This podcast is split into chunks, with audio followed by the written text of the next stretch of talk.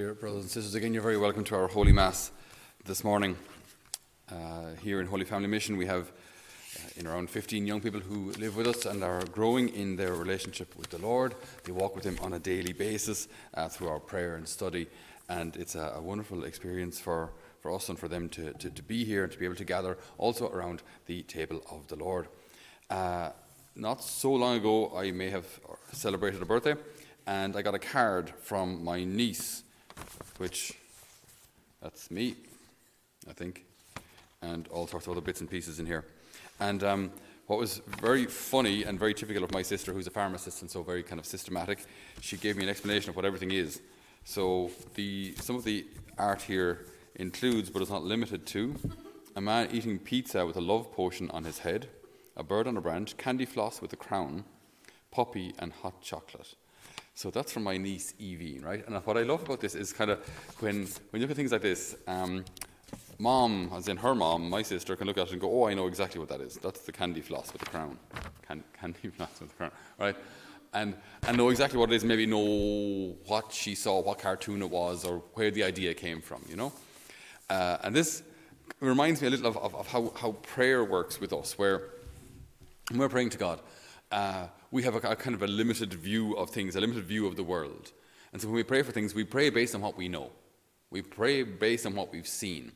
And the solutions that we offer God are based on what we think is best, based on, again, the limited amount of information that we have. God, is, on the other hand, is, is looking down on, on, on our situation, knowing the full picture knowing the full picture, like, like a parent looking at a child, and this child is absolutely convinced it wants to eat muck, or it wants to pick up dirt, or it wants to empty the hoover and see what's in it and see if there's any nice food. You know, and this is the thing that a, a child might be absolutely determined to do, but the parent will know that's not actually good for you.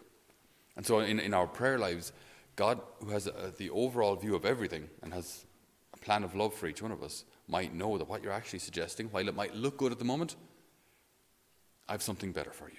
I have something better for you. Now, that requires trust from our side to actually believe that there's something, something I want so much mightn't actually be the best thing for me. Something that might even be good, like maybe healing or, or marriage or children or whatever it may be. Maybe now isn't the time.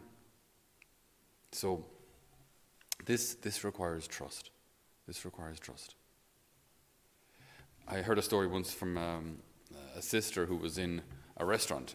it was a fast food place, and there was a guy getting her burger ready. And he said, uh, he looked at her as he was kind of making the burger and he said, yeah, Are you a nun? And she said, Yes, I am. And he said, uh, Have you got like superpowers? Can you, can, can you see through me? And she said, No, no, sorry, sorry, I can't. She's feeling kind of sad that she didn't have superpowers. Maybe he had met some other super sisters before, but she wasn't one of them. So he said, All right, that's okay. So you're only normal, like. And she said, Well, she said, Well, I can pray for you. He said, Yeah, I suppose that'll be good. That'll be good. Can you pray? Can you pray I win the lottery? Can you pray I can win a million euro? And she said, No. No, I won't. But I'll pray you get to heaven.